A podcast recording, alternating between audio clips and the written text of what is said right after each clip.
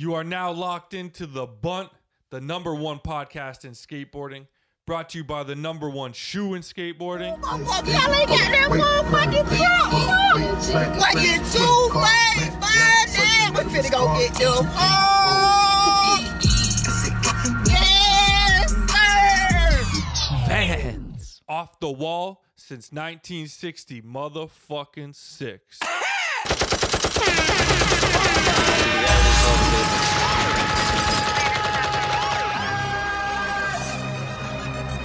Drop that bitch.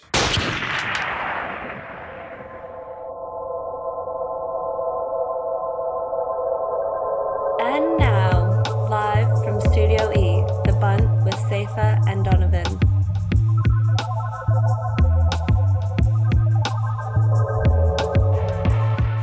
Welcome back to The Ends. You are now listening to the ZT Gang, The Bunt. I'm D. Jones. He's the Ghost. As always, we got Ants One behind the scenes. It's a cool thing. Still. And this week, I can guarantee you the episode is going to be as hot as the Ghost wildcard takes last week, baby. That's right, baby. 4-0. You get me. Pat Burke. You get me. Legend. Still. Yo. Playoffs. We got the rundown. We got post office. We got P. Berkey. We got everything this week, baby. You just made him a new nickname, P. Berkey. Let's see how he likes it, man. Who knows? Make sure to follow us on Instagram at The Bunt Live. Like us on Facebook at The Bunt. And get your emails and voice notes into thebuntlive@gmail.com. You don't want to miss an episode, man. But if you did, head over to thebuntlive.com and check all the old ones. All your favorite skaters in one place, baby. Real shit. And yeah, we should probably drop some clothes on the website soon too, man. It's been a while. I think we got a 1-2 kicking around anyways, man. Is the people ready? Stay tuned. You get me. Yeah, we got clothes coming. You know what time it is. The Ghost shout out of the week, baby. Yo, shout out of the week, eh? Yo, I gotta give it to none other than young legend Chris Wimmer, don't know how to pronounce your last name. Probably Weimer. But either way, clean as fuck. Nice ass kid. He probably doesn't remember, but met him in Montreal at Am Getting Paid. He's pro now, so congrats on that. I guess it's been a while, but just clean as fuck, man. The whole Zero video. Yeah, the Zero video has been tight to finally see it. I know it premiered forever ago. Shouts to our boy, The Chief, man. Still doing it. He's still fucking popping, too, man. He's crazy. That's inspiration. Him and the boss, man, forever. But yeah. 2 asterisks though. What do you? Oh yeah. Okay, yeah. Part. The Chief. I don't know if you're gonna hear this, but what was up with using Tosh's song from On Video, where I swear you even have commentary on how gnarly he is when he's like a kid. There's certain songs and parts that are so like classic and memorable that you feel like the song should never be reused. I know it's been forever, but that was definitely. You can't touch that song again. A weird feeling, yeah, hearing that song. But at the same time, the part was so good and it worked well. So you forgot about the song, kind of. No, the first 30 seconds. The song is so good. The first 30 seconds, it's like what the fuck, and then the part keeps going and it sounds good, and you're like, okay, maybe I'll give it a pass. But no, it doesn't get a pass, but you'll still watch it. Yeah, okay. I guess that is the pass. And then the other question mark was the like no big comply, spin heel, no comply. Yeah. You're too clean for that. And then a switch front heel down, like so clean. Could have just. I would have rather seen you 180. But yeah, yo, love the part, man. Congrats on everything. So like we said, we got Pat Burke in the building, young legend, Slave Gang, Bunt Gang now, Switch Tray Gang too. Oh hell yeah! This guy's got it all. One of the nicest guys in the business. Our new homie. Yo, even sent us wall boards. His new pro board. Dude, those were like next day delivery too. I thought. He must have ordered those off Amazon Prime. And Pat Burke, man. Yo, crazy. Yeah, the amount of boxes we've asked for like shit like that. And that one, I think that might have been the first one that actually came when it was like the half joking ass. Well, that's why it's going on the wall, man. Pat Burke all over Studio E now. Before we hop into the interview, anyone who's a big fan of Pat Burke probably knows he had a crazy life and a little rough stretch. We left that out. And just wanted to keep it a little lighter and funner. But if you want to read up about that, Jenkem did an amazing interview. So, don't be let down if we didn't touch on some of the stuff you wanted to hear about. Just go check out Jenkem. Let's get into the interview. Only one thing left to do, and Pat Burke would have no other way but this. I'm heading to the fridge, man. You drinking yet? No, but I'll go grab a couple steamies. Let's get this shit popping, yo. Canada's premium Pilsner. Steam Whistle. The only buzz.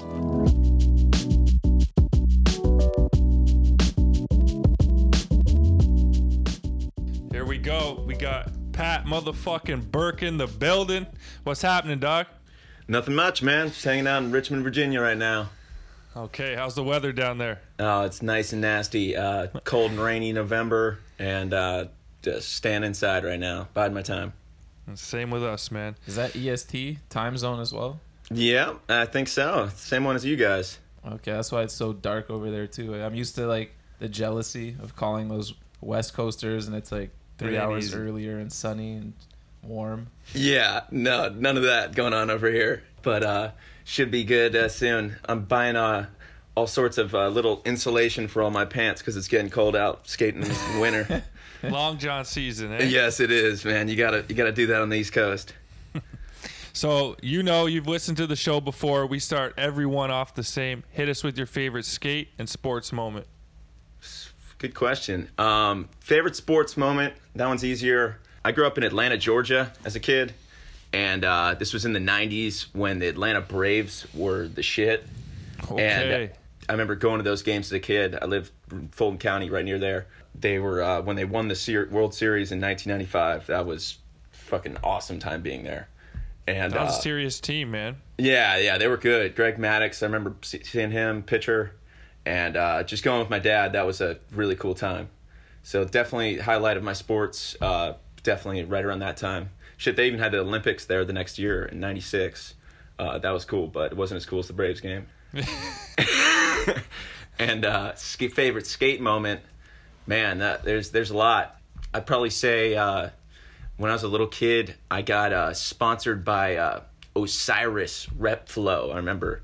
And we were skating this, it was like a four-stair sidewalk, and this guy was, he was like a Osiris rep, and he got us to do... It was crazy. He was trying to like as kids. We were kind of like surfers, skaters, and I remember after he got me to do a kickflip down this 4 flat, and when I landed it, he started sending me Osiris shoes after that, and and I remember it sounds like a little deal, but I remember as a kid, like I quit basically sports. I quit fucking surfing, all that shit. After this, I was like, fuck yeah, Osiris, and pinpoint like changed my whole like future basically. And skated from basically then on.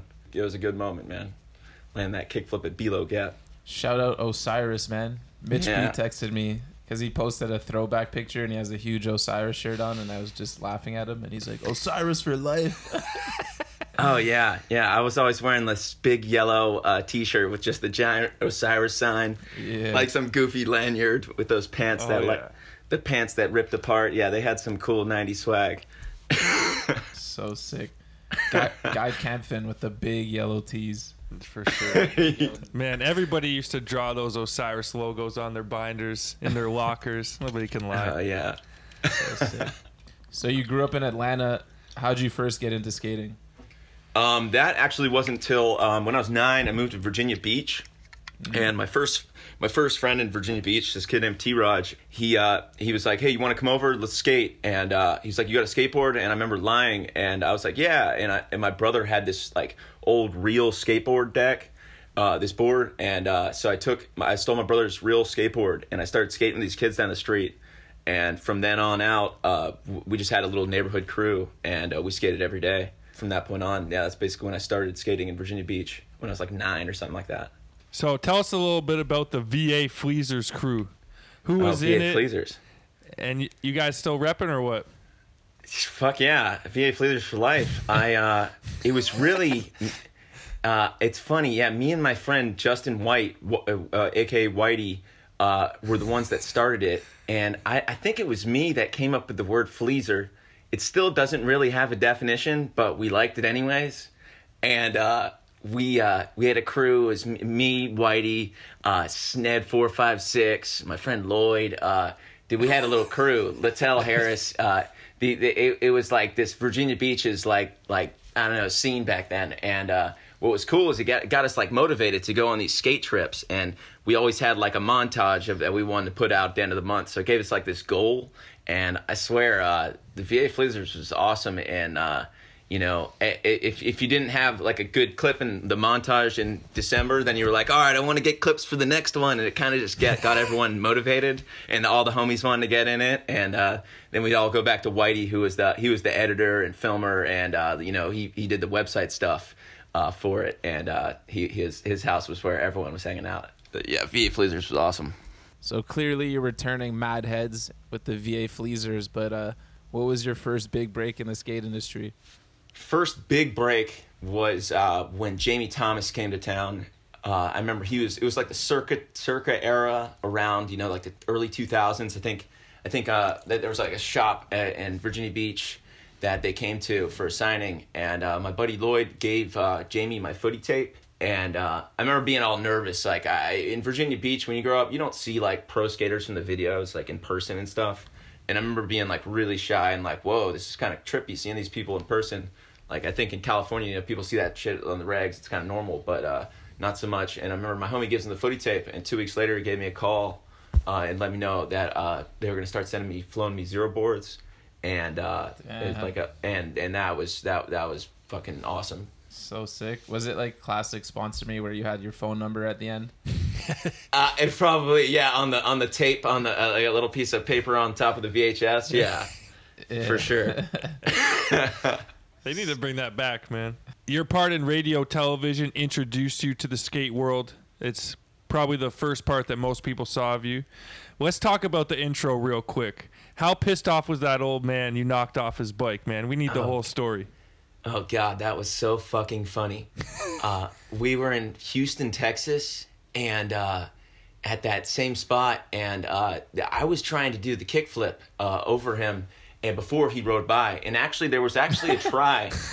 He rode by one time when I got close over him, and my friend Matt Winterberg, the filmer, he actually talked him into going back and riding again, and so he was like, okay, yeah, he made it the first time, he'll probably land it this time. And so then he does it again, and as you can tell from the footage, he definitely ate shit. Yeah. And this guy was shook. And the best thing, there was these like 15 like bums sitting on a bench right by there, and they're all, welcome to Texas, motherfucker. and just like everyone's like, he couldn't help but try to laugh. But then this old man, he got all scabbed. I think he cracked his helmet. Thank God he had the helmet on. He ate shit, man. People that don't skate, they don't know how to fall, you know? And He didn't want us to use the footage, but we did it anyways.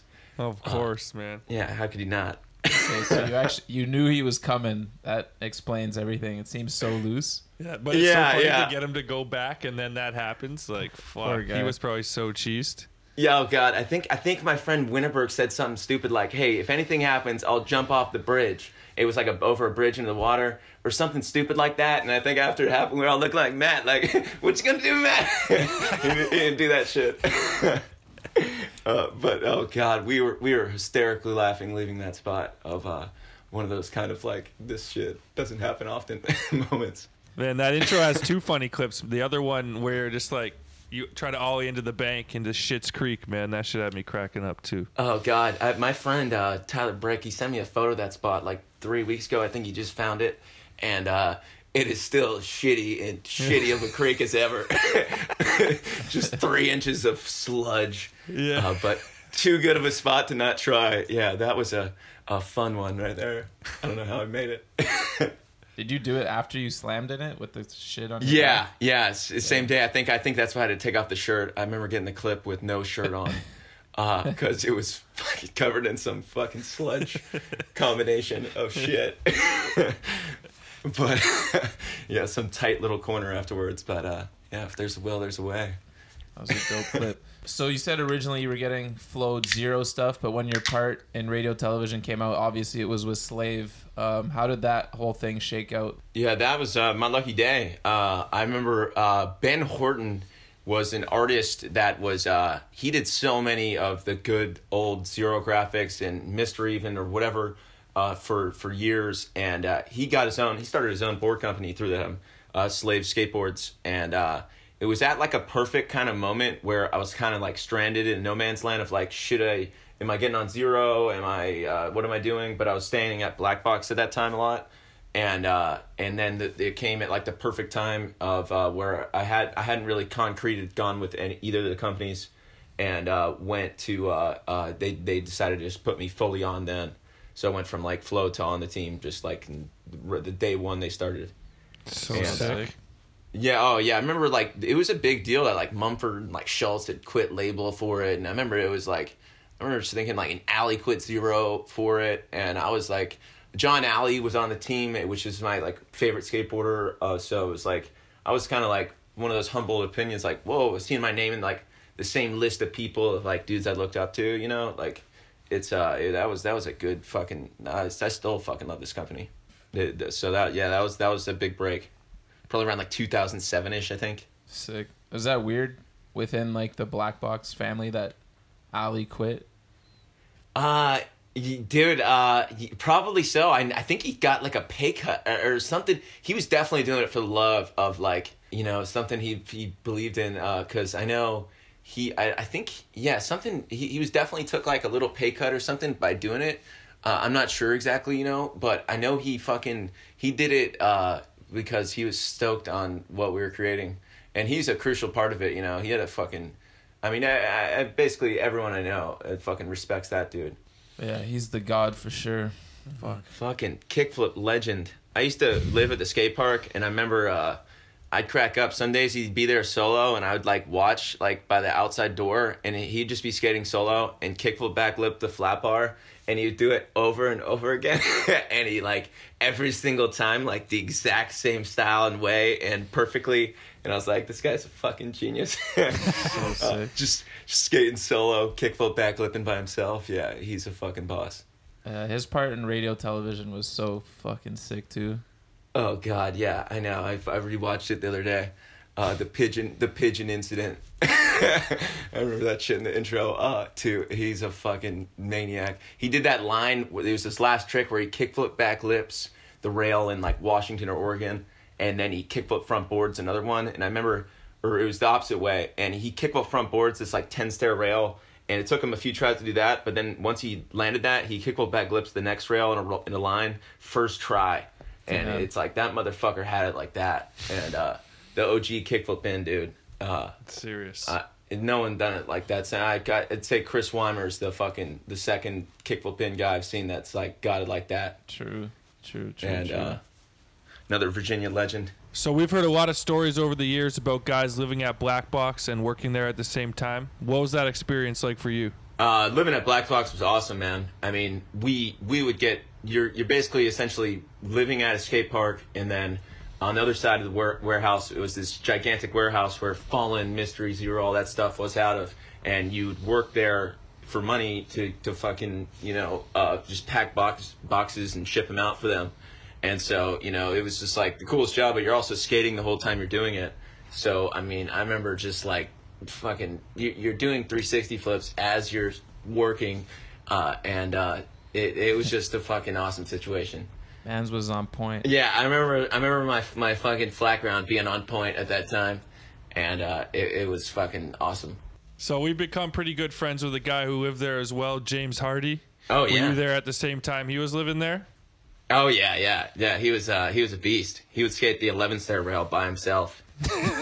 I'm not kidding, man. He'd be like in there barley grinding it by himself, like a fucking beast, man. There was some night I remember.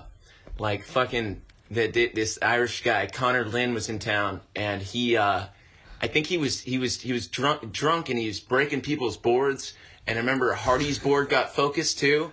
It was out in the hallway, and I remember Hardy like wakes up and like comes out, and I remember like he's got like no shirt on and like it's like, who the fuck broke my board? And I remember Connor Lynn just like was like, I ain't saying shit right now. And he's like, just like walks back to his room like, yeah, Hardy was a fucking beast, man.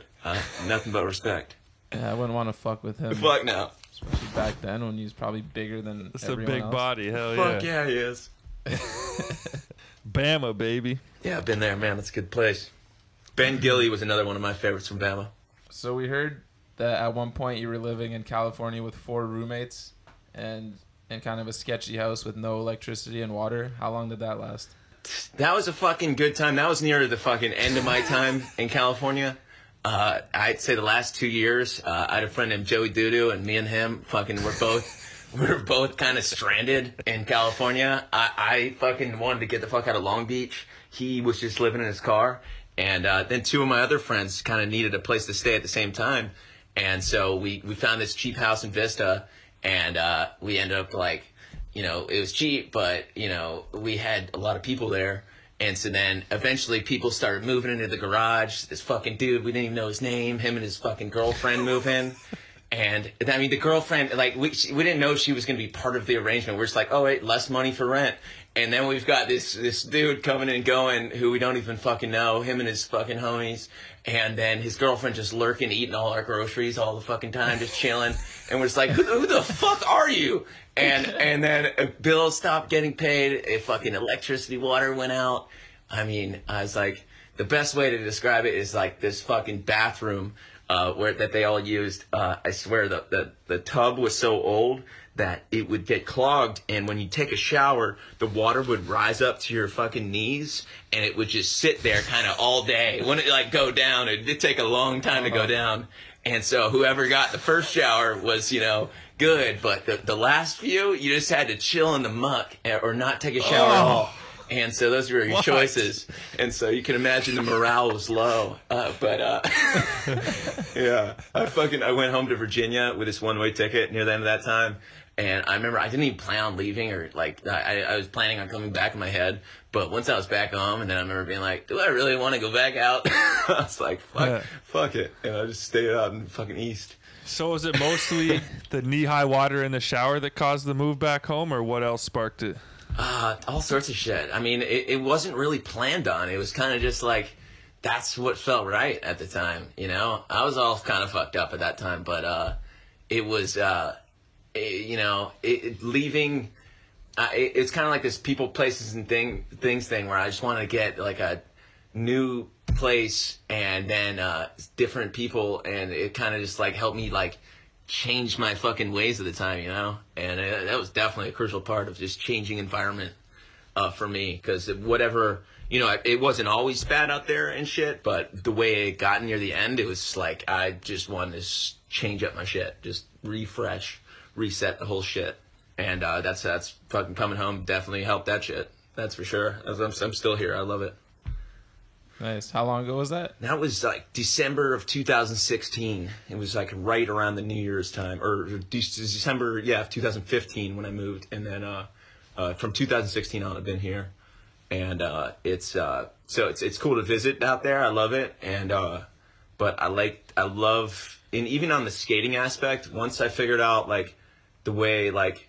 Dude, with all these guys in Richmond, like Bus Crew and all them, they'll go on these trips every Sunday, and we fucking we get it done out here skate wise of like these cool ass spots in like Baltimore, DC, you name it, and Richmond, and like it's like all refreshing and new to me. I feel like so much shit would be overblown and blown out just fucking spots gangbanged by Nigel and all these fools out west that you're just like fucking, it just takes the fun out of it, and you're just like fuck, that suck, and then you get it back here and it's like it feels, I'll find new shit by myself that no one's touched, and it's like refreshing to me. It gets that like spark still there, and so it's I don't know, I fucking love it being back here. Oh, that's sick, man. I feel like I can relate. We just went to Barcelona a couple months ago, and I felt the same way. Yeah, like, that got to you, eh? It was sick to see all the history, because I'd never been there before, and be like, oh, sick, like that went down there. But then as far as doing something yourself, it's like, yeah, there's nothing left. Yeah, like, this thing has been torn. Outledged. Can't go anywhere, man. Yeah. Like, it's sick to see that shit in person, but it's like, fucking, didn't like somewhat Trent McClung kickback nose blunt that outledge or something? Probably. The Machpa one? Yeah, maybe I'm making that up, but you've seen like every trick on that, like switch flip crook, fucking switch. Yeah, someone did like fakey switchback nose blunt on that thing. It's insane. Yeah. Max Jonesy, legend. Yeah. Anyways. Yeah. Speaking of gangbang, that fits perfectly into it. Yeah. Barcelona's been gangbanged as well.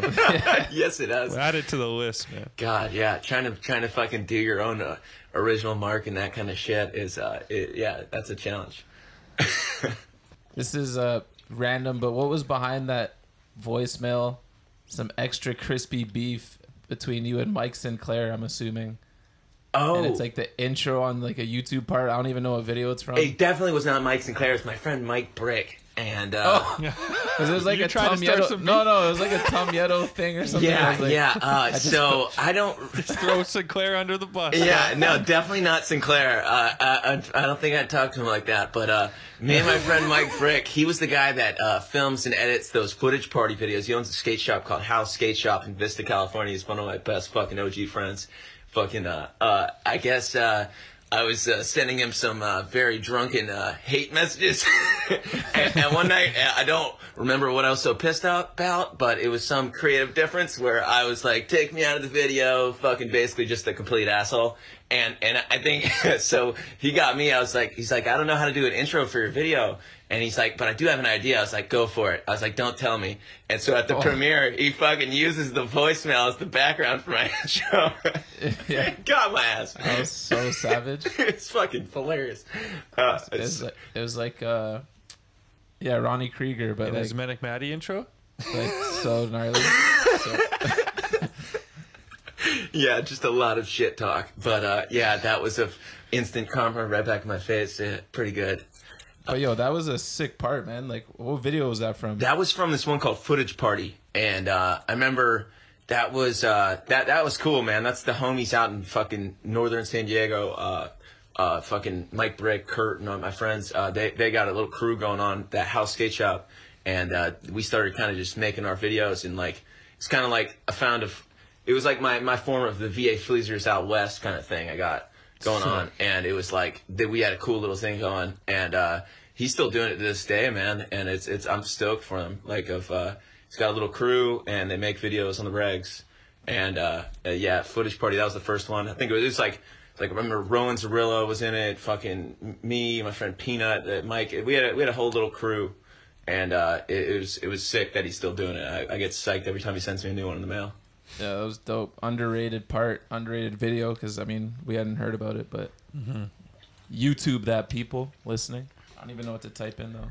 I just typed your name in. Footage Party. It just says, okay. So we heard a story about you getting released from jail and taken straight to a pair of back-to-back 10 stairs. 2 questions. What were you in jail for, and how'd that session go? This is very true. I was juiced. That was with my boy Whitey from the VA Fleas days, and we were. I was in there for 5 days for a DUI, and we. It's funny. I was actually I was in this like block of like 39 dudes, and we actually I had a friend in there with me. This guy Chewy. He let everyone know I skated, so I was known as Tony Hawk motherfucker.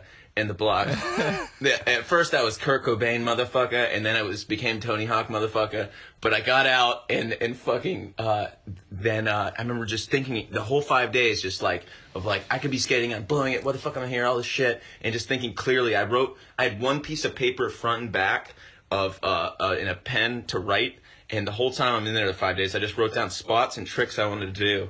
And I literally had to start writing in like size 8 font, like just the littlest font, because I was utilizing all the space on the paper. And then when I got out, like literally that morning, I remember I'm like coffeeed out and I'm just like ready to go. It's like they let me out really early, like 6 a.m. And that day, like by 10 a.m. we're at spots. And I got that like switch 180, back 180. And I think the montage that's in is like 2012-ish. I think that whole set of clips that we got was within like 5 days of each other. I was just juiced when I got out of like, you know, fucking, this is what I want to do, fucking, you know, and that was a good time. God, straight to the sets, yo. I like it. That's some fucking. That's you made some trick lists while you were in jail too, but your jail was high school. Oh, I was like, what the hell are you talking about? That's what Safa was always about, his trick list when we were in school. Oh yeah, you gotta write down a list, man. That makes it official. Good way to kill time, that's for sure. Fuck yeah. Yeah, that was like Freddy. That was like Big Freddy straight to the demo from calling the 1-800 number from Alien Workshop. So word is that you're obsessed with making over skate spots before you skate them, like weed whacking, hedge trimming, leaf blowing. The whole 9 yards. What's the deal with that? Dude, I actually just saw, I drive by this one handrail I've been talking about trying to skate for years every day. It's right down the street from my house, and I just noticed today that it needed a good leaf blowing. Because it needs to be skated soon. And I did landscaping for years, and I still have all the tools in my shed. And so when we'll go to a spot and there's shit everywhere and fucking weeds and everything, I'm like, hey, well, I can just throw my weed whacker in my car and all this stuff, and I'll spruce it up. And the leaf blower backpack, that thing is the bee's knees right there. That really gets the job done. And so, definitely got some work to do. But that's what's cool out here is, man, I'll find some shit, and it'll be like, most people will look at it like, dude, that thing's a piece of shit. And you can kind of just throw a little work into it, like have an idea, and you can make it a reality. Just takes a little, elbow grease. Yeah, every skate crew needs the one homie like you who's just down to go above and beyond to make spots skatable. Oh, yeah. The extra step. My new one is this guardrail, and I found like the bolt where it takes off the guardrail, and it got like a sawzall in the trunk. It's like you gotta fucking have it, be creative. And my homies are good at the bondo. It's like you out here, like shit ain't perfect, so you just gotta make it as long as it's skatable, and not going too steep barrel with it, fucking fully building a skate spot, but like it's cool.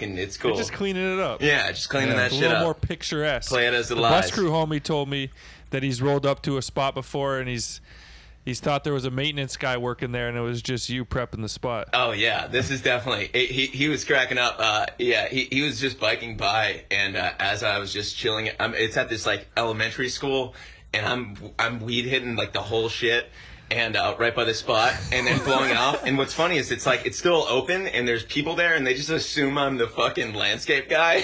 and he's biking by, and he's got his camera, and he starts just filming me in like a bush down the street as I'm just doing weed eating this building. And he showed it to me later, like, dude, I caught you. That shit is hilarious. That's so good. Yeah, just put on like an orange vest and people just assume you're the landscaper. Oh, did you put a vest on? No, I didn't, but I should have one in my car. Yeah, you should. Yeah. No one's just gonna question it. Yeah. No one's questioning that, because who the fuck would want to just blow leaves? Dude, we show up if they're not getting paid.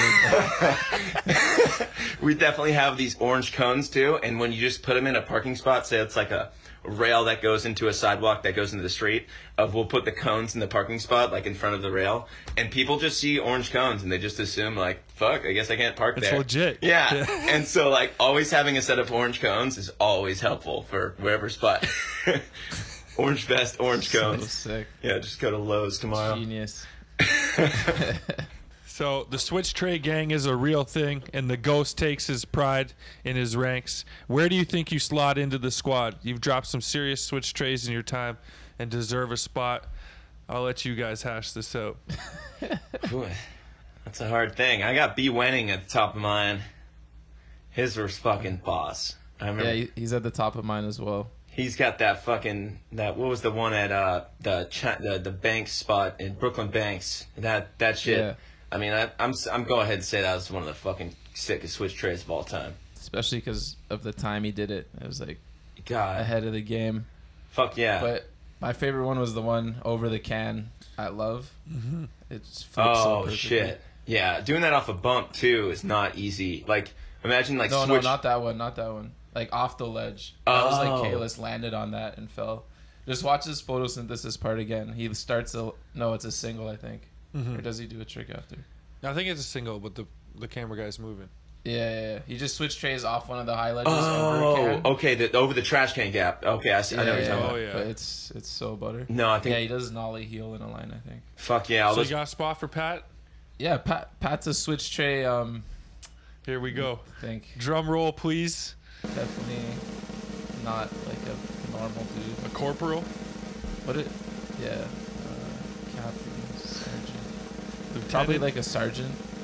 Switch tray sergeant. Not a lieutenant. Whatever is like really high, but not the absolute top. Hey, I'll take it. It's respect. That upper echelon's got to be saved for the Wendings and shit.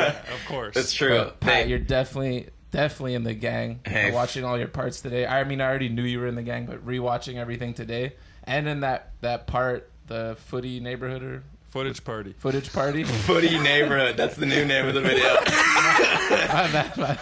Run back and rename that. No, Footage Party, you had two sick ones that I had never seen before. Dude, that trick is classic. I fucking, there was this big four in Virginia Beach, and I remember just like learning that one. I remember there was some like America commercial of Reynolds like switch-alling up with his trash can at the Long Beach stage and then switch train over a trash can. And I remember being a kid and like watching that, and I was like, I'd gotten close to landing him before, and I was like, I'm gonna learn this shit today. And like, dude, I swear I like that trick almost better than regular sometimes. Of like, it just feels fucking right. That one's locked in my mind too. That was so Steez, the switch ollie up, and TX did it on that as well. Fuck yeah, that was a crucial clip right there. Just a little one, but definitely. Yeah, I watched all yours today, and I feel like we have the same foot setup for them. And here comes the camaraderie. I like it. No, I just was wondering if you ever wobble out when you're riding up to them. Oh, fuck yeah. Because we both kind of put just our toe on the front. So, like, sometimes I just, if I'm going to, I need to tighten my trucks if I try them on something fast. Oh, yeah. Or else I'll just, like, wobble out before I even pop. That's the whole trick, is, like, figuring out how not to do the wobble right before the end. And if it's so easy if you don't wobble. Exactly. Right? If you just calmly, like, just have that toe in that corner and the scooping and just, like, just calmly fucking throw it to your front foot, then it works. But if you have any wobble, then it goes so haywire. Oh, straight up. Yeah, I'm jealous of people like Johnny Layton. I don't know if you've ever seen him in person or Wade D. Yep. Their front foot's so on the board that there's no chance of wobble. So it's like, I feel like it's easier in that situation.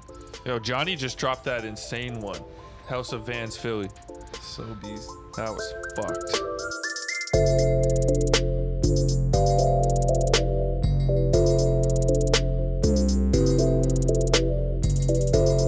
You know exactly what time it is.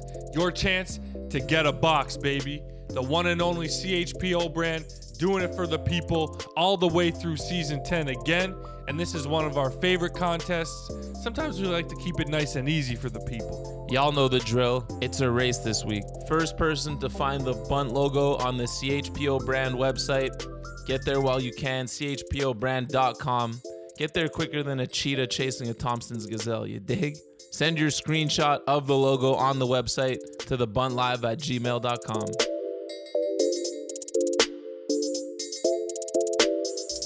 Tell us about the time you and Gil almost got into a fight. Supposedly you focused Gil's copy of Into the Wild and he retaliated. Oh, God. The fucking pillow incident. They, I remember we all slept. There was two bedrooms and Gil's in one. I'm in the other one. There was like a bunch of bunk beds. And I remember one night, you ever had that shit where a DVD menu keeps on looping? You watched it before you went to bed, and then you go to bed, and there's only a fucking, like a 20-second loop of a song. And the song makes you want to kill yourself or someone else. Yeah. Well, and that DVD, it's this Eddie Vedder one, and he's just like, and it's fucking. It was looping for like, and it got into my dream. I remember it was like, just like I remember waking up like, oh, this needs to stop. And so I got open the DVD and I just focused it in half, and then I went back to bed, and then I didn't know it was like his or anything, and then the next day he was like, and word got around like, Pat focused your DVD, and I remember me and Jamie Tansoni had gone to like Walmart and gotten some like new like pillow, like comforter and like a pillow thing for our beds.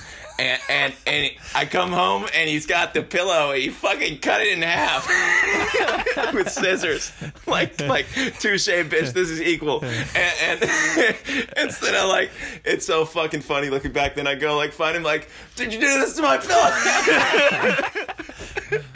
And start screaming at him. And I think I'm like holding a pillow, realizing this is fucking hilarious. But the pillow incident was fucking hilarious looking back. Much love for Gil. That's so sick. Yeah, that happened to me one time, but I didn't focus the DVD. It was in Shanghai last year with my buddy Mitch. He's one of those guys that needs to watch something to fall asleep. So he would put Family Guy on, and then it would get to the menu. Oh, God. And think about that. The theme song looped. I wanted to fucking kill him, but then I'd wake up from jet lag at 5 a.m. every day to that. and I actually wanted to choke him out. Oh, it was so nice.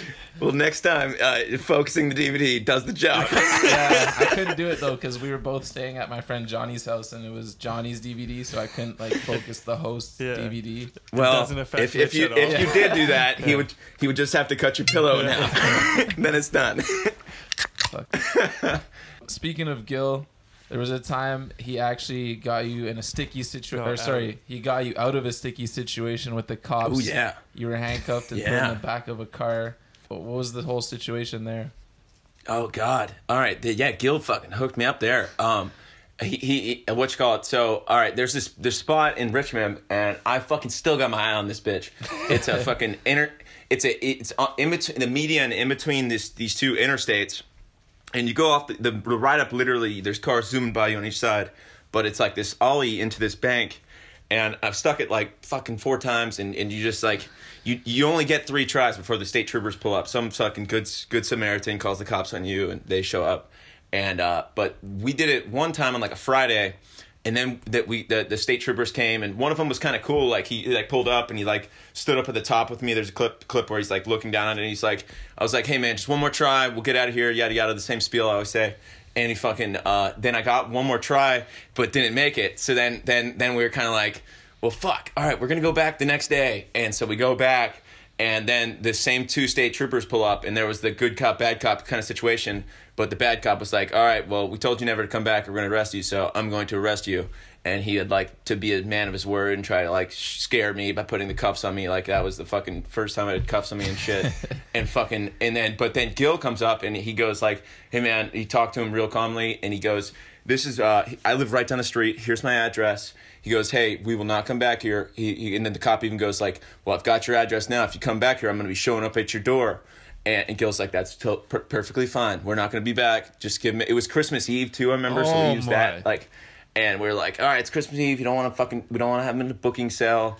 And I remember just like, then we were kind of like, all right, well, we'll come back the last week before Nightmare Van comes out of like, like, you know, fucking run, have our exit plans like planned out and everything. And it's still funny. I have to drive by there every day. And I'm like, ooh, I want to go back that bit. But the repercussions are definitely like, you got cops and like, you got 1 or 2 tries, and it's a good one. Hey, man, Gil might get arrested for you. It's all good. I know. He'll have some state trooper in his house one day. Like, wait, what happened? So your part in Nightmare Van was a certified barn burner. Were you hyped on how the part came out? What's up? Oh, totally, man. That's one of my favorite parts in history, or parts for my history of, like, because it just means it was a good one of, like, it's like I got refreshed on shit. Like, there was this switch hard flip clip in there, done this 10. And that was like the first clip I ever filmed with Will, who is Will that basically films, edits, does all complete control of like Bus Crew stuff. And I remember from that point on, I'd always known Gil, but like, and I knew Ty Beal, and John Rowe a little bit, but like from that point, I remember we started like skating a little bit more and more together. And then just from that point, I think they had the video thing. He was like, hey, you mind if I use your clip in the video for, like, you know, a few clips in, like, the homie section kind of thing? And then we just started skating together so much that the clips started getting more and more that we were kind of like, oh, well, it'll be a short part. And then it became like, oh, well, fuck it. Let's have a part. And it just, I don't know. I'm, like, so much more refreshed on skating all this new East Coast shit like I was talking about earlier.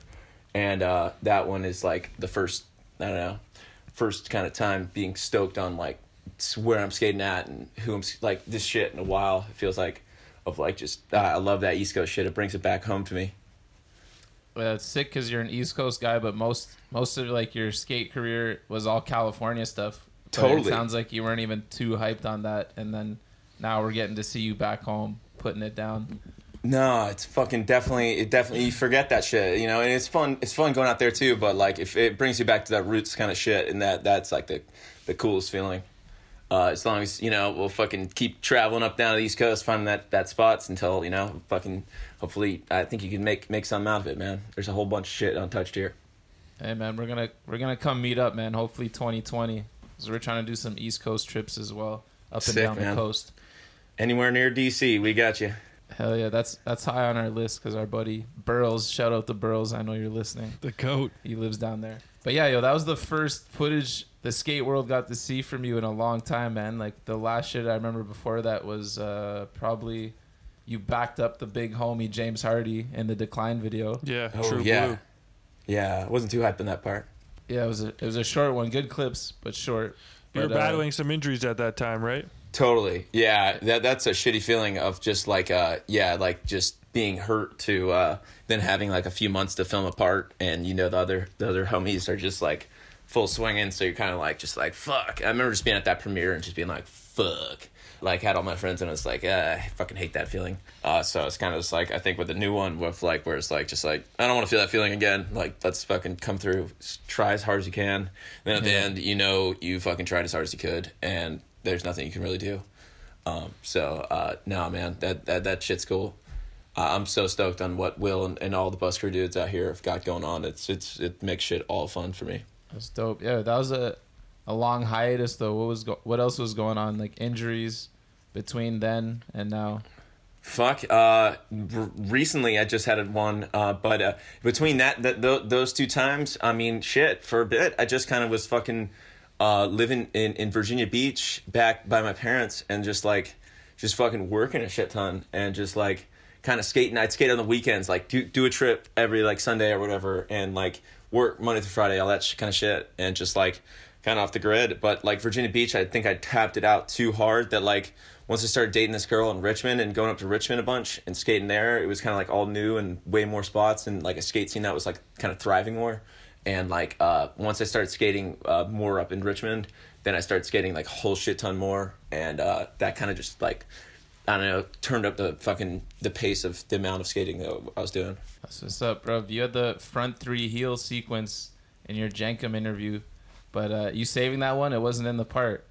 Wait, it's in the new Slave video. Ah. Yeah, dude, it should be out already. The DVDs are just sending it. Oh, okay, it hasn't dropped. I was like, yeah because in that interview, you say that the Slave video is coming out in October. And it premiered on October 5th.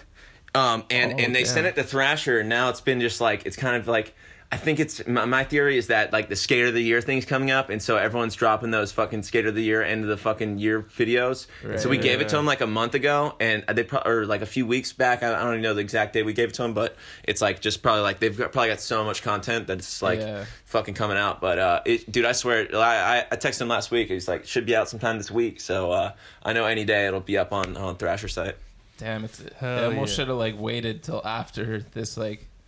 I know. Dash of footage coming out is crazy. Oh god, I know. It's like Baker 4 is premiering. You know that shit's gonna be crazy. Fucking got the link. We could text you the link after this, man. Hey, so I don't think the boss will be too happy with you. So yeah. I mean, it's obviously gonna be online. He's a Vans guy now too. He's like family to us, and it's a bad look. Hey, no, we'll, It's just going to be on the internet any day now. It's all good. Fuck yeah. But yo, I was hyped to see that sequence because I forget what part, but you like land on a front three heel on a gap and like Baker maker it. Speaking of Baker. God, yeah. I dude, we used to joke with that trick of called the, Osama Spin Laden or the Hootie and the Blow Flip. I do this other one and, and so we would signature that trick, but it was always so hard. I tried that one and like the nollie full cab kickflip, and those two tricks were so fucking hard to like ride away from like clean. And getting that recent front three heel one was that trick's really fun. Of like it's every time I would spin front side heel flips, they would kind of like sometimes go 270 just automatically.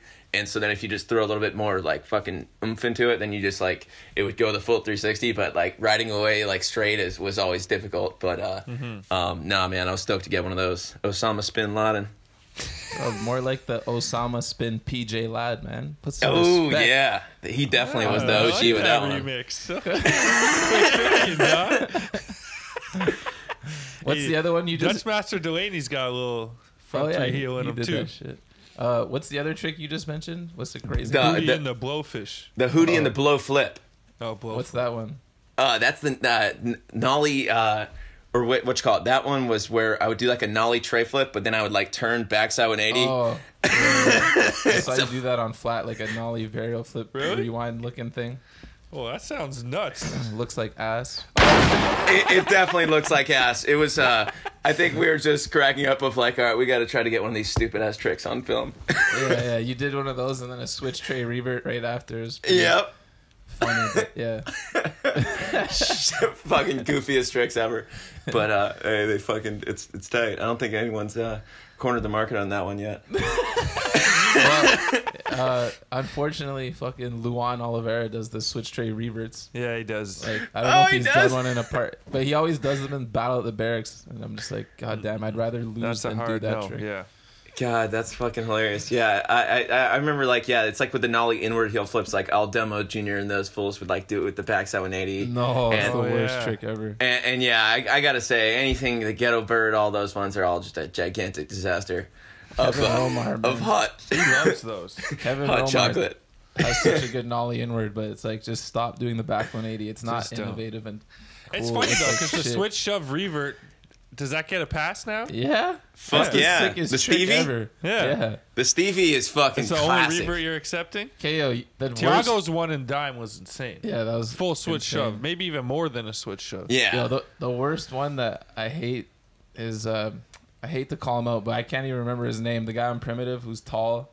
He just turned pro like a few months ago. Merrick? Yeah, maybe. Really tall homie who's like insanely tech.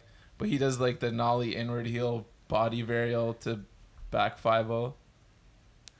You know what I mean? Like kind of lands in like a Suski or something or a 5-0. Yeah. I think I know what you're talking about. I saw that clip. But he basically just does a nollie heel body varial to back switchback 5-0. Oh, switchback 5-0. But it's almost like I don't know if he thinks he's doing a nollie inward heel revert to switchback 5-0, but it just looks like a nollie heel body varial. Yeah, it just looks like shit. Anyway. Yeah. When you start getting into that body viral territory, so it's kind of a fucking no man's fish land of like you don't know if it's gonna suck ass or not. But I got love for that dude because I like all tall skaters because we just feel for them because we're tall too and it hurts when we all fall. So it's a brotherhood, you know what I'm saying? Yeah, back like that 200 pound skaters. Winter weight skaters. Yeah. So the Bus Crew guys are known for their weekend warrior missions. Can you give us a memorable story from being on the road with the crew?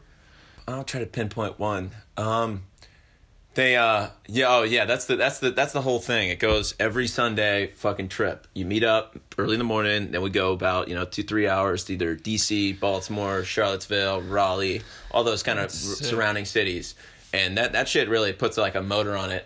As for, like, a story, I can't think of a too good of one, but, we'll stay up in these cities till, like, it'll be, like, midnight before we leave. And most of these fools, we're all fucking working. It'll be, like, a Sunday night, and we'll be in Baltimore till fucking 12 midnight till someone's trying to finish getting their trick.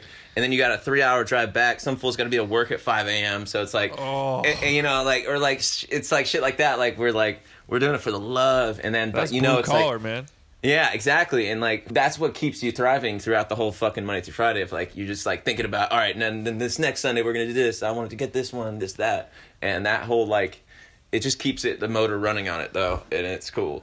That's what's up, man. Yeah, as for one story, I can't pinpoint one that's good enough to tell a story about, but they're all pretty fucking awesome. So you're back in school these days, doing some architecture. How's that going, man? That's cool, man. I've always been in that kind of shit of like, I was always good at math for some reason. And it's like, this is kind of like a creative outlet for that kind of shit. And so I'm like halfway done with it. And it's, you basically draw a bunch of design shit on computers of like architecture wise. And there's a bunch of like, you have to get the right measurements for everything and all this kind of stuff. But the way I see it is like, I can build skate spots with this bitch. And like, I swear to God, there's this one app where I'm building stairs for buildings, and it has the different types of handrails on file. Like, I'm like, just put chrome rails on everything and just marble ledges everywhere. And like, I don't know, it seemed like a good way to like, I was tired of just making jack shit on my paychecks and like, from some of these jobs I'd be clocking in at, and so I was like, all right, I want to try to do something to beat the odds, and like I figured doing this would maybe get me a better check, and so that's basically why I did it, and I got it covered through the government pay wise 100%, And so it's pretty cool, man. I hope I be able to actually put some chrome rails on some shit one day. That'll be cool to see the reality of the end job of this. Dude, that's so sick. I hope so. You got to make one that's super tiny, so by the time you're like done and actually designing and into your career, you still have enough like pop to get on it yourself. A little mini rail, yeah, or maybe a little handicap joint off a ledge. Oh, completely. I still want to be skating when I'm fucking old. Just doing flat ground tricks, all that shit. One of my good friends, Shane Henry, was like, he's older than me. I was like, what age do you? Is it hard to start that? Like basically hard to start skating. He's like, for me, it was around age 42 when I just couldn't pop high anymore. So I got 10 years till then. So fuck it. Fast approaching for us too, man. I know. So you killed it in Nightmare Van. We got our eyes peeled for the Slave video. But what's next for Pat Burke? Fuck, man, I can't stop, dude. I just want to keep on fucking. I just want to keep on filming shit. Like I've been hurt for the past 2 months. With I had to get a surgery. Last clip I got to film for in the Slave video was this like nollie tail slide at this hubba in DC, and I thought I just bruised my foot, but I dislocated my little pinky toe. And so then I was like, I literally got the trick with it dislocated. I was like, all right, it didn't hurt that bad. I thought it was just a bruised foot. And then I got back, and like 5 days later, shit wasn't happening. So they fucking, then I had to get a surgery like a month later. They put a pin in my toe, so I'm just at the point now where the pin's out and I'll be able to skate. But this whole time I've been injured, I've just been like eyeing out spots, like plotting, like writing those fucking lists, and just like, yes. I just want to, just want to go full gun on it, man. So yeah, man, just got to fucking get off this injury and then just keep skating, man. Hell yeah. I see a pro board in your... hopefully near future, man. You deserve that shit. Just happened like about 1 month ago. Oh, what the fuck? Wait, you ain't on Insta? I'm on Insta. I didn't see that, but I just read your Jenkem interview today, and it was like hadn't happened. Yeah, that's super recent, right? It's like, really recent. It happened, but it's not like your goal in life. But okay, so my bad. Congrats, yo. Yeah, no, I back that. It's such a short time frame. Sometimes I don't follow all sorts of shit either. On October 5th was that Slave video premiere, and they paid for. I was having trouble getting out there for a weekend, so he helped. Ben helped pay for a ticket for me out there, and they surprised my ass on the first night out. They were just having some like slave art thing, and then they fucking surprised my ass at the board.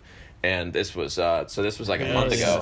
Well deserved. That shit tripped me. It still trips me out seeing my name on it to the day, but it was really cool and humbling experience for sure. I feel like you're like a cult favorite kind of skater, like favorite skater's favorite skater. Maybe the kids don't all know who you are, but like, fuck, underground beast, yo.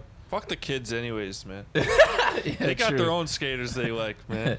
Dude, I think I like the underground, too. I think I'm not like a big spotlight kind of guy of like, even just having that like pro board situation where everyone's like telling me nice things. It's like, it's funny. If like, I still like that like comfort of like the standing out of the spotlight. So it's like, it's fun to just, I don't know what that is, but it's fucking, it's cool. The East Coast got love for you guys, man. You should have your name on a board. So I'm happy that happened. Yeah, man. It's cool to fucking just having it done feels real cool. Might have to hit you up for a box, you know, just the wall board. Oh, okay. You know what I'm saying? Hey, I'll trade it for Baker 4. I got you, light reference.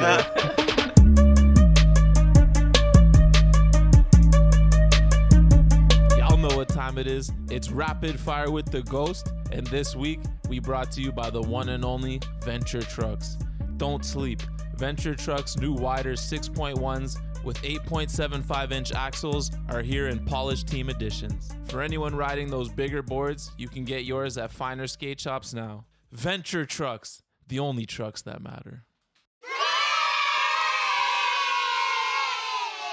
Favorite skater? Gilbert Crockett. Favorite video?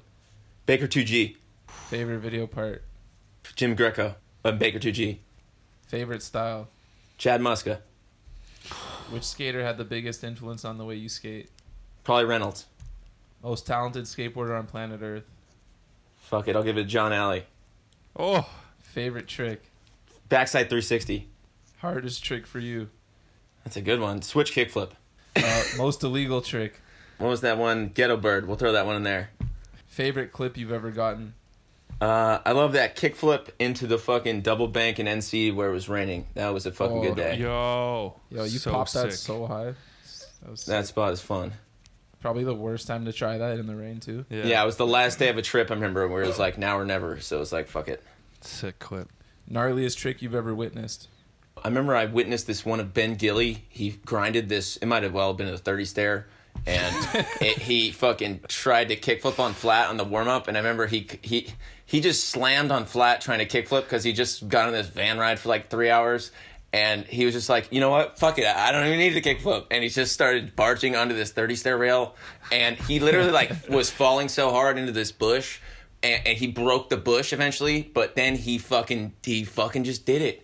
Yeah, in the Zero video, right? Yep. And fucking Burnett is running out of the way, and like, cause it was so unexpected when he landed, just like he wasn't even ready. Like it shows Burnett just like running, like did not get hit. But that was like one of my favorite ones of just like, oh my god, this guy's a beast, and it was fucking fun to watch. What's the one trick that got away? That ollie we were talking about earlier, man, into the interstate bank. Sure. I still got my eye on that bitch. Still there. What's the biggest bunt you've ever witnessed? Probably the best bunt is probably me claiming to do that ollie still. Probably gonna bunt that one for a few more years now, but hopefully not. What's the last new trick you learned? Backside 270 lip slide. Dream job after skating. I think we already know that. Yeah, architect, making skate spots. Favorite local brand? Venue Skate Shop and Cardinal Skate Shop, the two skate shops in Virginia Beach and Richmond. Sick. Favorite local skater? John Rowe. What's the one sponsor you regret riding for? I guess I'll throw Crew Clothing under the bus.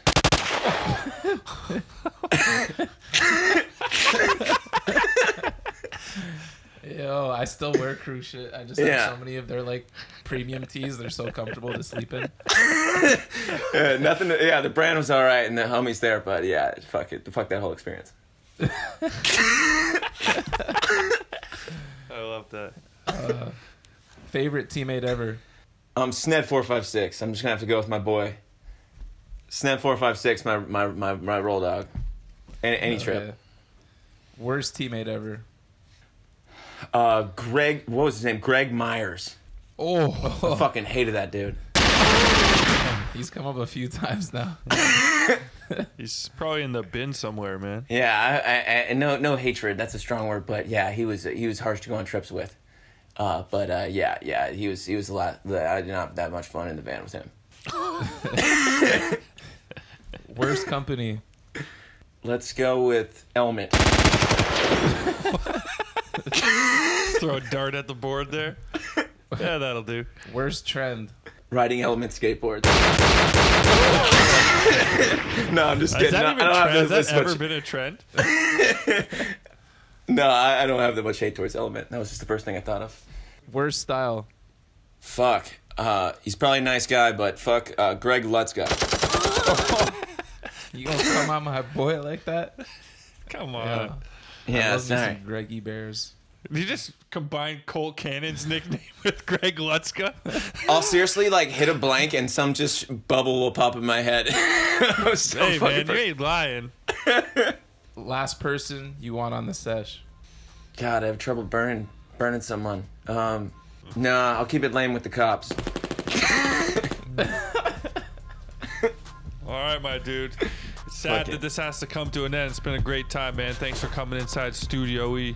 That's going to wrap up our interview with Pat. Thanks, G. All right, homies.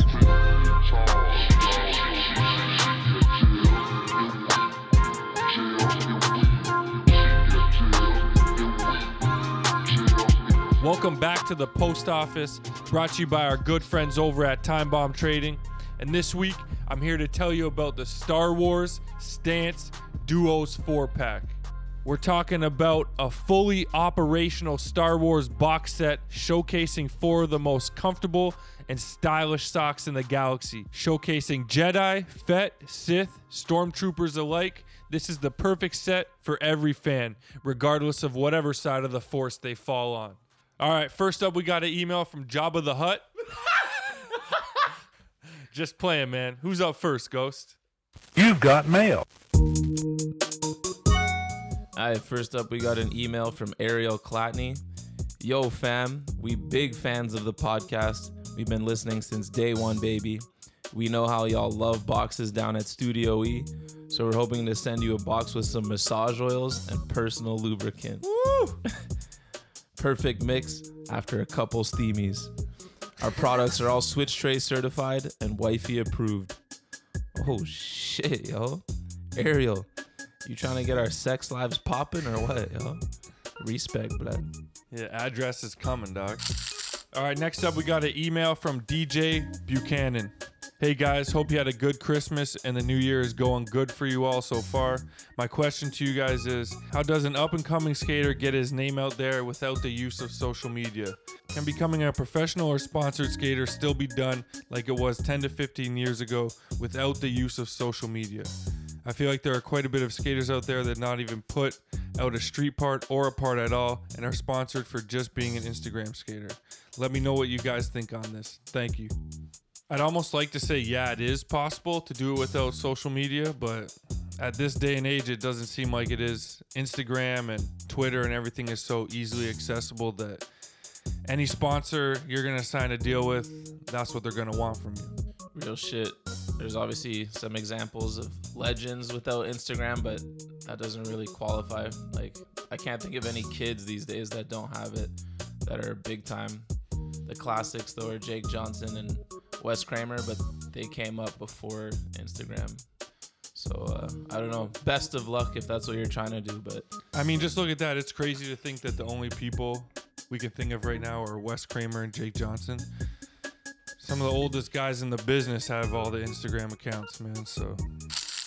All right, next up, we got an email from John Metz. Hey, fellas. Happy New Year and happy Season 10. Out of all the skaters we looked up to growing up, which one got husky in his later days but still rips? After the age of 30, those liquid burgers stack up the abdomen. I swear every time I eat a cinnamon roll, I grow another chin. It ain't easy. Who's the best chubby old ripper? I'm going Fred Gall.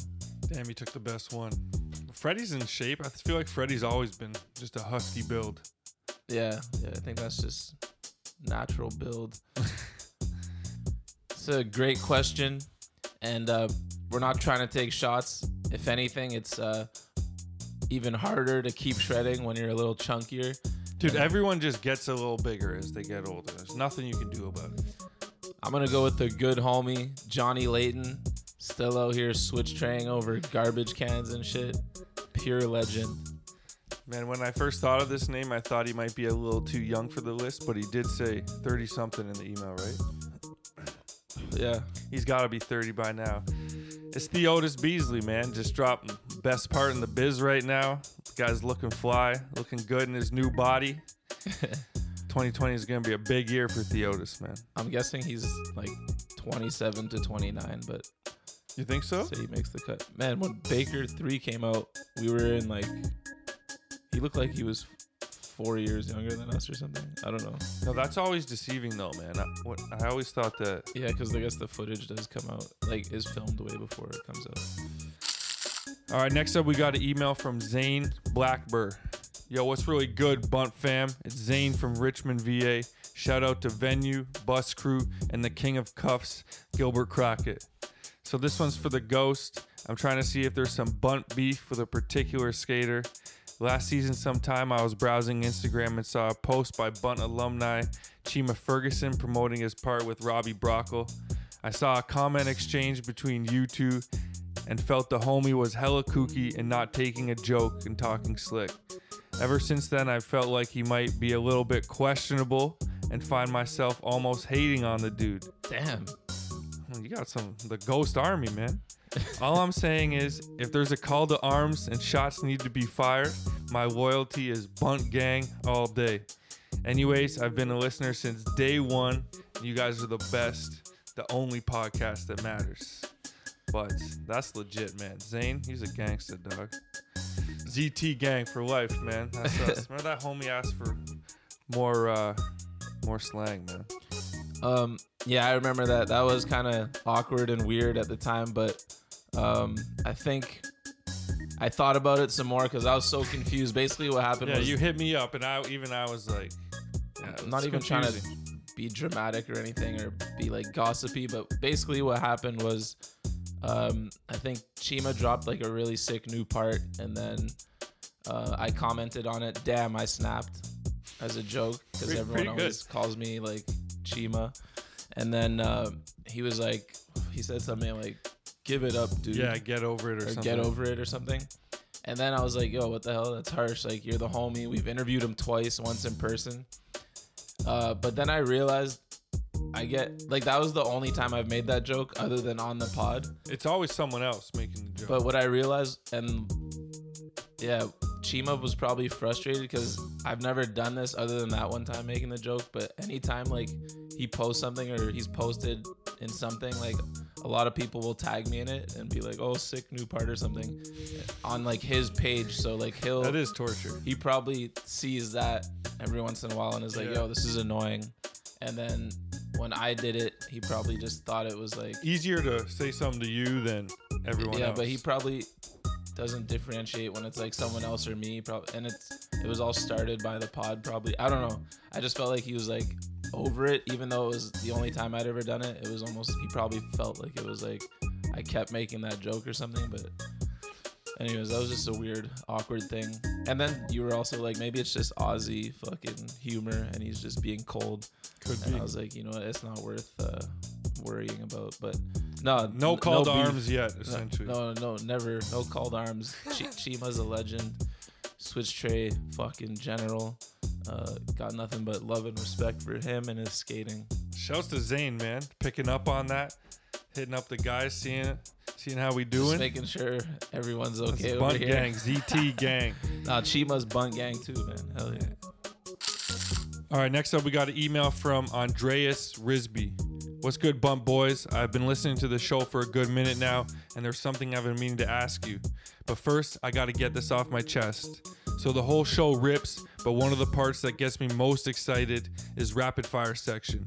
To be able to listen in while all of your favorite skaters get the rapid fire treatment is simply such a thrill that you can't help but fantasize about one day being on the receiving end of a rapid fire yourself. At least I couldn't. And after listening to the show for a while, I would start daydreaming about it more and more. Then one day, I was listening to the pod, and the rapid fire intro comes on, and before I knew it, I was rapid firing myself. At first, I kind of shrugged it off as a one-time thing. I mean, sure, I was a bit embarrassed, but who hasn't indulged in tooting their own horn every now and then? It was just a quick rapid fire. Big deal, right? Slowly but surely, however, the self-rapid fire became more frequent and prolonged, too. I would rapid fire myself everywhere, in the shower, on the train, even at work. It got to the point where I couldn't control it anymore, and at the same time it stopped being as exciting as in the beginning. I realized the rapid firing myself wasn't good enough anymore. I needed someone else to do it but me. But I've been way too ashamed to approach anyone about it. I even considered paying someone to do it, but I quickly realized I probably wouldn't even enjoy it if I knew that person wasn't genuinely interested in what I had to blurt out. So anyways, since you guys have rapid fire heaps of people now, and you're basically professionals, I just thought if you ever find yourself in Copenhagen, we could go out and grab a couple of beers, and who knows, maybe it'll turn into a rapid fire, maybe not. No pressure, you know? Jesus Christ, if we ever go to Copenhagen, we owe you a rapid fire after that email, dog. We got you. Oh, so the question I've been meaning to ask you is, what are your top 3 picks for worst trick names in skateboarding? Cheers, Andreas from Copenhagen. Bro, that might have been the greatest email of all time, yo. Sounds like my man is losing his mind. Just rapid firing himself on the regs, thinking about paying someone to ask him the questions. But yo, that just means you're a fan of the show, and we got love for you, G. But you're crazy. But it's all good. So after some thought, I think we've come up with our top 3. But we also think that there are some really good names out there that shed some light on too, man. The Hurricane, you had a good one. Ghetto Bird. Yeah, there's a lot more good than bad, but there are some bad ones. The first one I thought of was Willy Grind. Yeah, Willy Grind. You can do better than that. But that trick's kind of shit anyway, so Ben Davis is crying at his desk right now. Why? Because it's his name, Willy? Yeah. He doesn't do Willy Grinds. It's got nothing to do with the, like, his personal name. It just this guy backpedaling. Is that terrible? Sorry, Ben. Yeah, it doesn't roll off the tongue nice. Willy grind. Yeah. Wheelie grind. What was the other ones? Fucking, you had dolphin flip. Oh, dolphin flip. Sorry, Darrell. Yeah, some people call that a forward flip, which is, I think, is a bit better. Yeah. Dolphin. Don't like that one. And then the last one we got was sex change, man. Soon, it's going to be far too inappropriate to be calling a skate trick sex change. I think it already is. Yeah. Just call that one body burial. Kickflip body burial. Kickflip body burial. Yeah. That's it, man. That was actually tougher than I thought. When I read that email, I thought it would be easy. I don't like inward heels. Just seems lazy. Like, just inward. It's like, nollie. Oh, the board's going like that way. Let's call it inward. Why isn't it like nollie outward? Who got to name all these? I don't know. They did a pretty good job on most of them, though. All right, that's going to wrap up the post office for this week. Keep sending them emails into thebuntlive@gmail.com. And maybe even a voice note if you're bored, man. But not the homie that was recording him while he was driving. Remember that lunatic? Pull over, dog.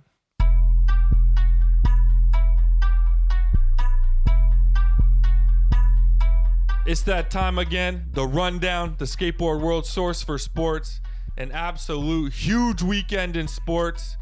Wild card weekend. We fucking love it. Some of the best football of the year. But before we get to the games, after every regular season ends, the coaching carousel begins. We got two new coaches in two new places. Riverboat Ron Rivera in Washington. Is he good enough to turn around the Redskins franchise? That's a tricky ask. I have no clue. That franchise seems to just want to keep shooting itself in the foot. Mm-hmm. But this is a step in the right direction. Wishing them luck. I like Dwayne Haskins. Rough start to the year, but had some nice plays near the end. And, you know, got to love seeing a young black quarterback succeed.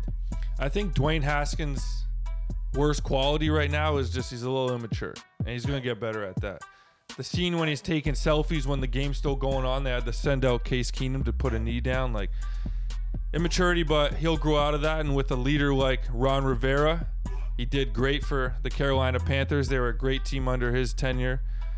I think he'll be good for him for sure.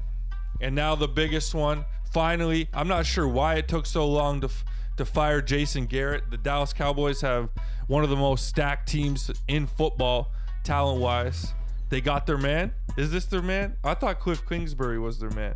Or I thought someone else from college was their man. And then, just like that, they hire Mike McCarthy, man. Yeah, I don't know, man. Out with the old, in with the old. So quick, too. I was kind of hoping they were going to go youthful and try and find their next... Well, Sean McVay is not the right example anymore, but... I guess you would say Kyle Shanahan in San Francisco. Yeah, or Brad Stevens, the Celtics, man. Anyways, you know what I mean. Just bringing in one of those young, fresh minds. But shit, we'll see, man. It's going to be interesting because Mike McCarthy, he's got some pride, and we'll see how him and Jerry Jones works out. Toughest job in sports because you ain't calling no shots except on the practice field, man. So get used to it, Mike. But I think... It's a step up from Jason Garrett, and that team fought under Jason Garrett, so anything can be better at this point. I just think they rushed it, man. I think they were scared to lose Mike McCarthy potentially to someone like the Giants or the Browns, and Jerry acts irrationally always. Just made it happen real quick, but like you said, they might be kind of similar, those two. Yeah. Those old guys with...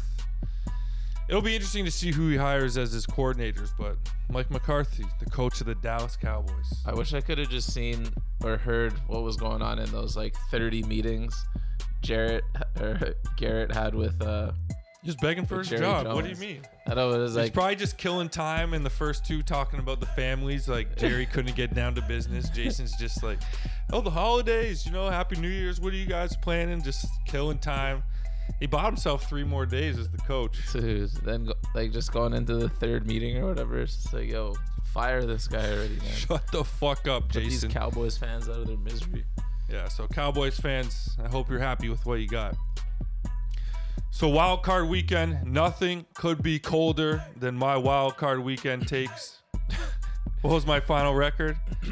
0-4. Wait, yeah. Did we actually pick last week? Yeah, we picked. What? For real? I don't even remember, but... Yeah, we picked the games, and I think we went opposite on every game. I don't know if that's my concussion or what, but I don't remember that at all. Yeah, we did. Of course we picked the games. I went 4-0.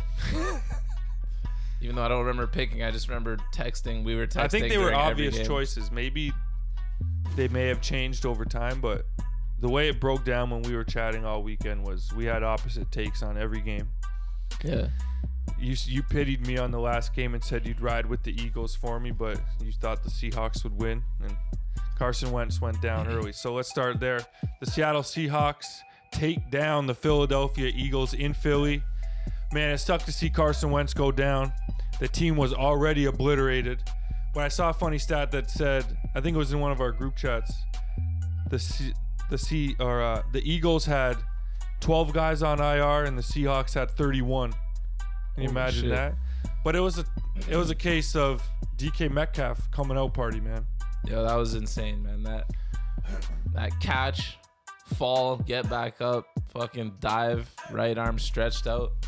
That was just some pure vintage. Well, not vintage because he's a rookie, but that was just some beast mode shit. It was also great to see beast mode. Yeah, that was a Megatron performance. He said he's going to be a lot like Calvin Johnson, and last night he looked like it, man. But yeah, beast mode getting some good carries. Dude, his touchdown was so classic beast mode. Stuffed and then spins off him, fucking dives in. But yeah, I actually felt bad for you that game because I was already 3-0 in my who I was cheering for. You're 0-3. I'm like, yeah, fool. You know. But come on, we both knew the Seahawks were gonna win that, even though it was a rough beginning. And who knows what would have happened if Carson Wentz didn't get injured. But at this point, bro, the man's just not meant to play playoff football. It was an illegal hit. I know, but I'm just saying what you can't say he's not. He played the whole season, carried a terrible team. No, I'm just talking about like fucking. It was an illegal hit. I'm just to the head. No, I don't mean like he's actually not meant to. I just mean like his luck or lack thereof is insane. Like this is 3 years in a row now where he finally makes it. The last 2 years, he carried fucking injured Greg Ward and Boston Scott to the playoffs. Wait, did they even make the playoffs last year? Yeah, I think they lost. Anyways, yeah, Nick Foles lost in the playoffs. Yeah, right. But yeah, so that's what I mean. Like Nick Foles, 2 years in a row, then he finally gets there and gets dusted in the. I think he played first or second quarter, phenomenal to end the season. Yeah, threw for 4,000 yards and not one receiver had over 500. I know. I'm not. But I just felt like I had to, man. With my fantasy team the way it was, that went on that winning streak, I had Carson Wentz and Miles Sanders. Hell of a fantasy playoffs with those two. I owed it to them to stand by them.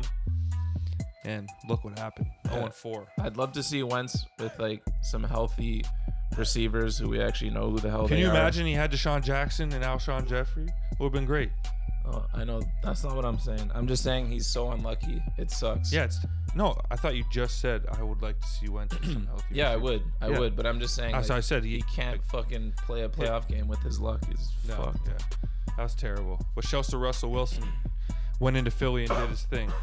The other Saturday game, probably the one we were looking forward to most, Saints and Vikings. You like that? We were both on opposite sides of this one.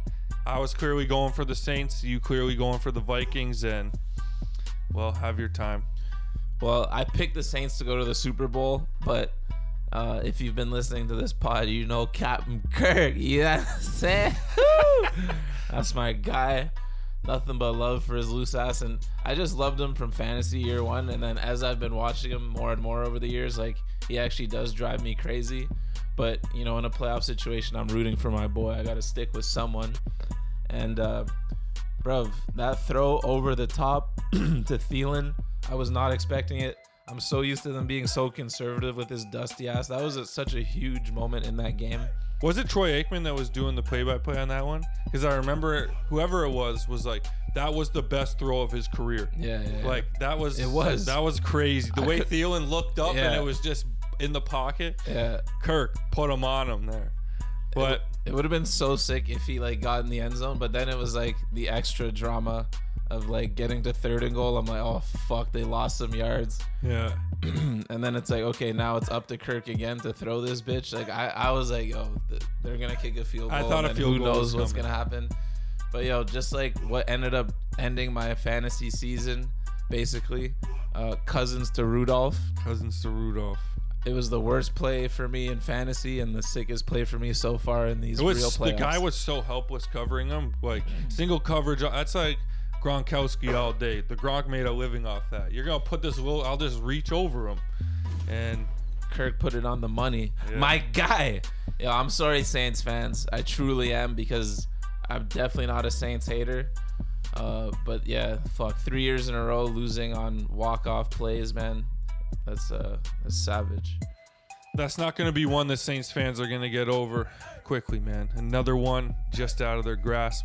That one hurt me too, man. Me and Michael Thomas go way back, dog.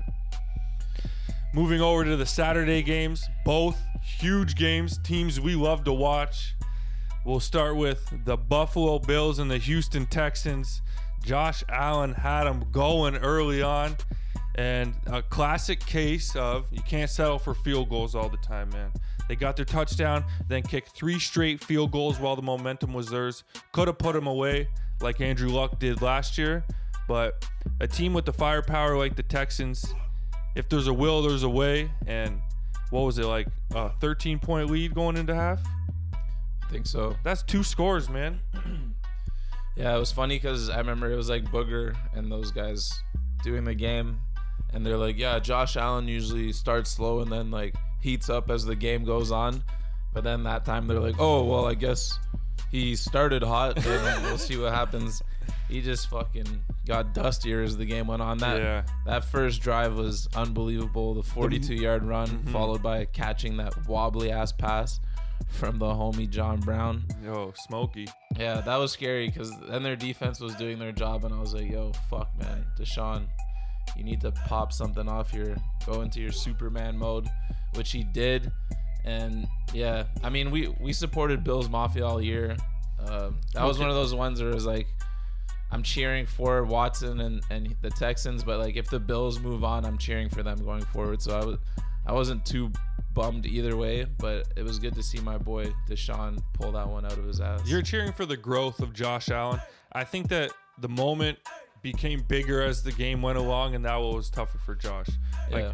The first snap, it's the first snap of the playoffs. Like, it's pretty free going. The Texans don't exactly have the most, or like the biggest identity as a team. You don't know what to expect from them. So when you go out to start the game, they were just kind of, the Bills could do whatever they want, really. And then we found out what type of game it was going to be. Texans were going to need to come from behind. The Bills were going to have to lean on their defense, and fortunately, offense was over defense this time, man. You couldn't hold on, and the field goals ended up killing you.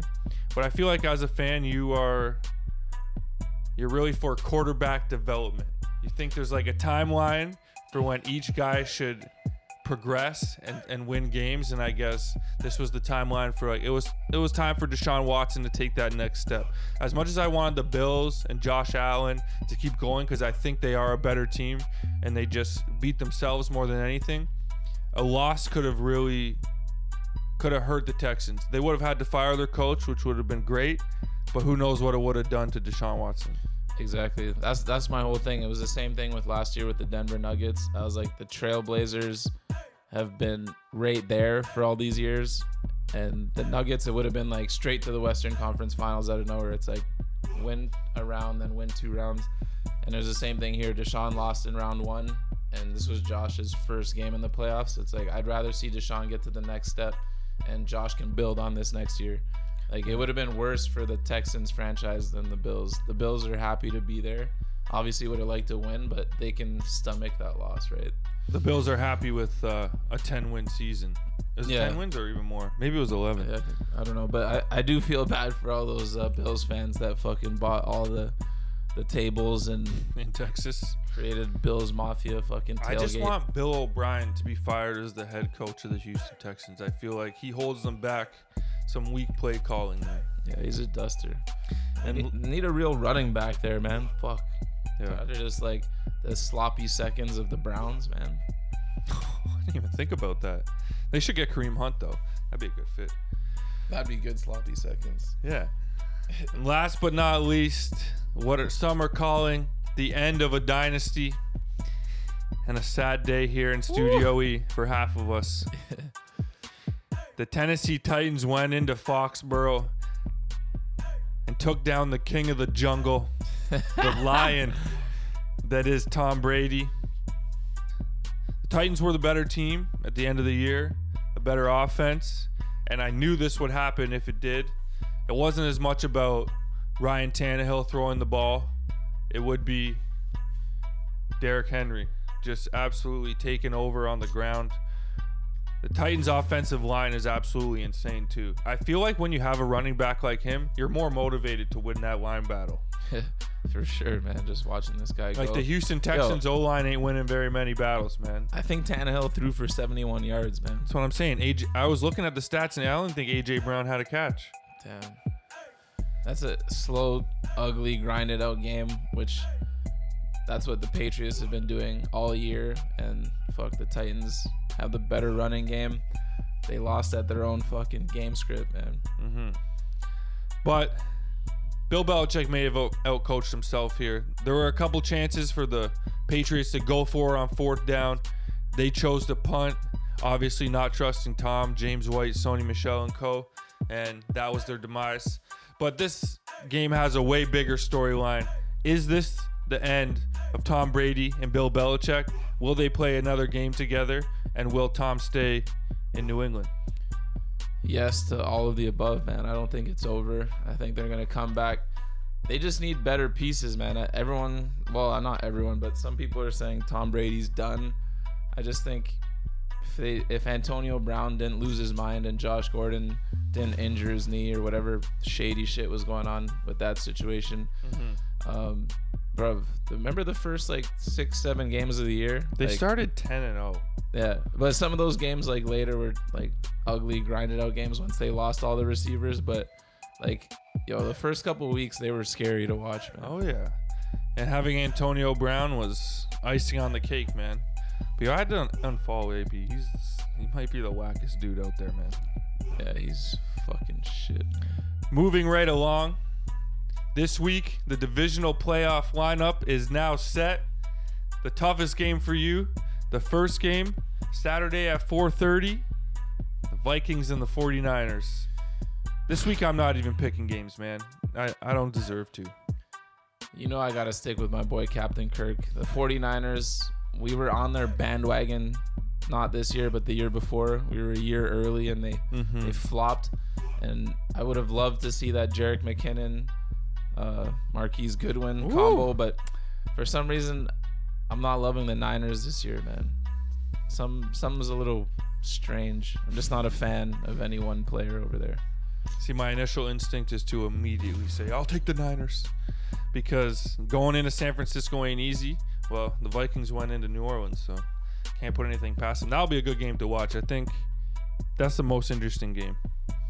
Next up on Saturday, Titans and Ravens. This one pretty easy for you? Ravens all day. Respect what the Titans did this year.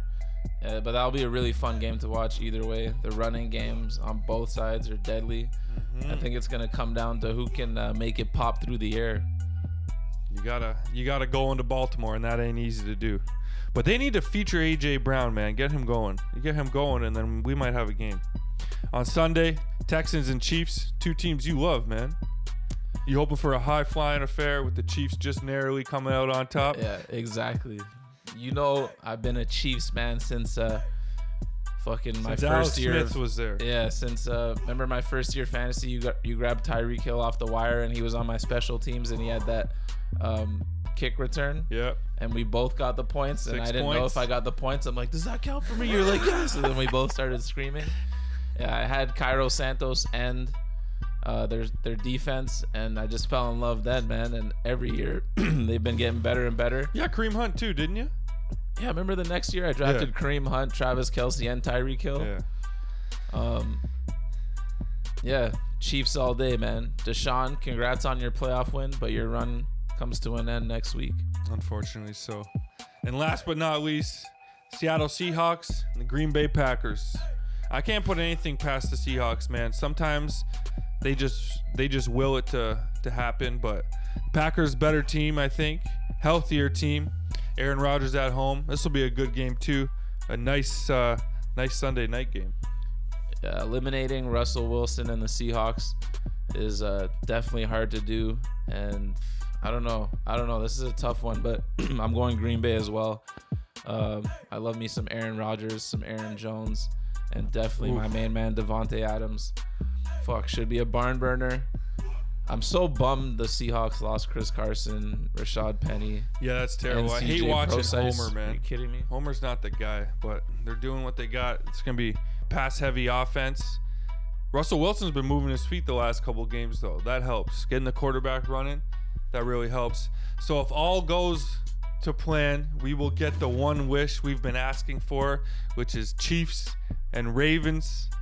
Please, God, just let us have this. Now that the Patriots are out of the way, I think we're going to get what we want. I really hope so. So we'll slide over to the NBA now. Just a quick one because we just went off on football, dog. But the playoffs will do that to you. I love being back in playoff time, man. But there was one thing in the NBA you wanted to talk about this week. Yeah, it was a fun week in the NBA. A couple outbursts. It's always fun when I saw a tweet from Bill Simmons that was hilarious. He said, we should call re-signing a massive contract with a shitty rebuilding team and then like 14 months later asking to be traded. We should call that the Carmelo Anthony. And he's like, Kevin Love is pulling the Carmelo Anthony right now. Obviously signed that like huge extension, full well knowing this team's going nowhere fast. But I also full well think he signed the extension knowing he'd be traded. Like what does Cleveland want with him anyways? He's getting in the way. Yeah, I mean you gotta sign that, and you know, maybe when you do sign it you're like, oh, we could fight for like a 7-6 seed and maybe win a playoff round. I don't think he ever thought that. If he did, he's got work to do. Yo man, athletes on that level are all delusional because they're all the best their whole life growing up, and he's even one of the best in the NBA, so maybe he did believe that. Like last season a lot of people picked him to be like a 7-8 seed. But yeah, he lost it on the court this week, man. It was hilarious. Poor Colin Sexton, man. What do you mean? Colin Sexton's such a duster. But yeah, dribbling out the clock, and then K-Love lost it, runs up to him, like probably swore, like, pass me the fucking ball, and then he like whipped it so hard to the next homie on the wing who had to dash up a shitty three. K-Love's losing it. I think he's going to get traded. It's one of those win-wins, man. Caleb wants to go to a contender, and they're clearly rebuilding for the foreseeable future in Cleveland. Best place picks for Kevin Love to land. Portland. Everyone's saying Portland. I wouldn't mind him coming to the Raptors. Yeah, that'd be great for us. It would definitely jeopardize our defense, but we could use a sniper, man, who gets like fucking 12 rebounds a game. He'd be motivated, but then we'd be stuck with that huge contract. If we could get Drummond and K-Love, that would be sick. All right, y'all. That's going to wrap up this week's episode of The Bunt. Thank you all for tuning in. Catch you next week.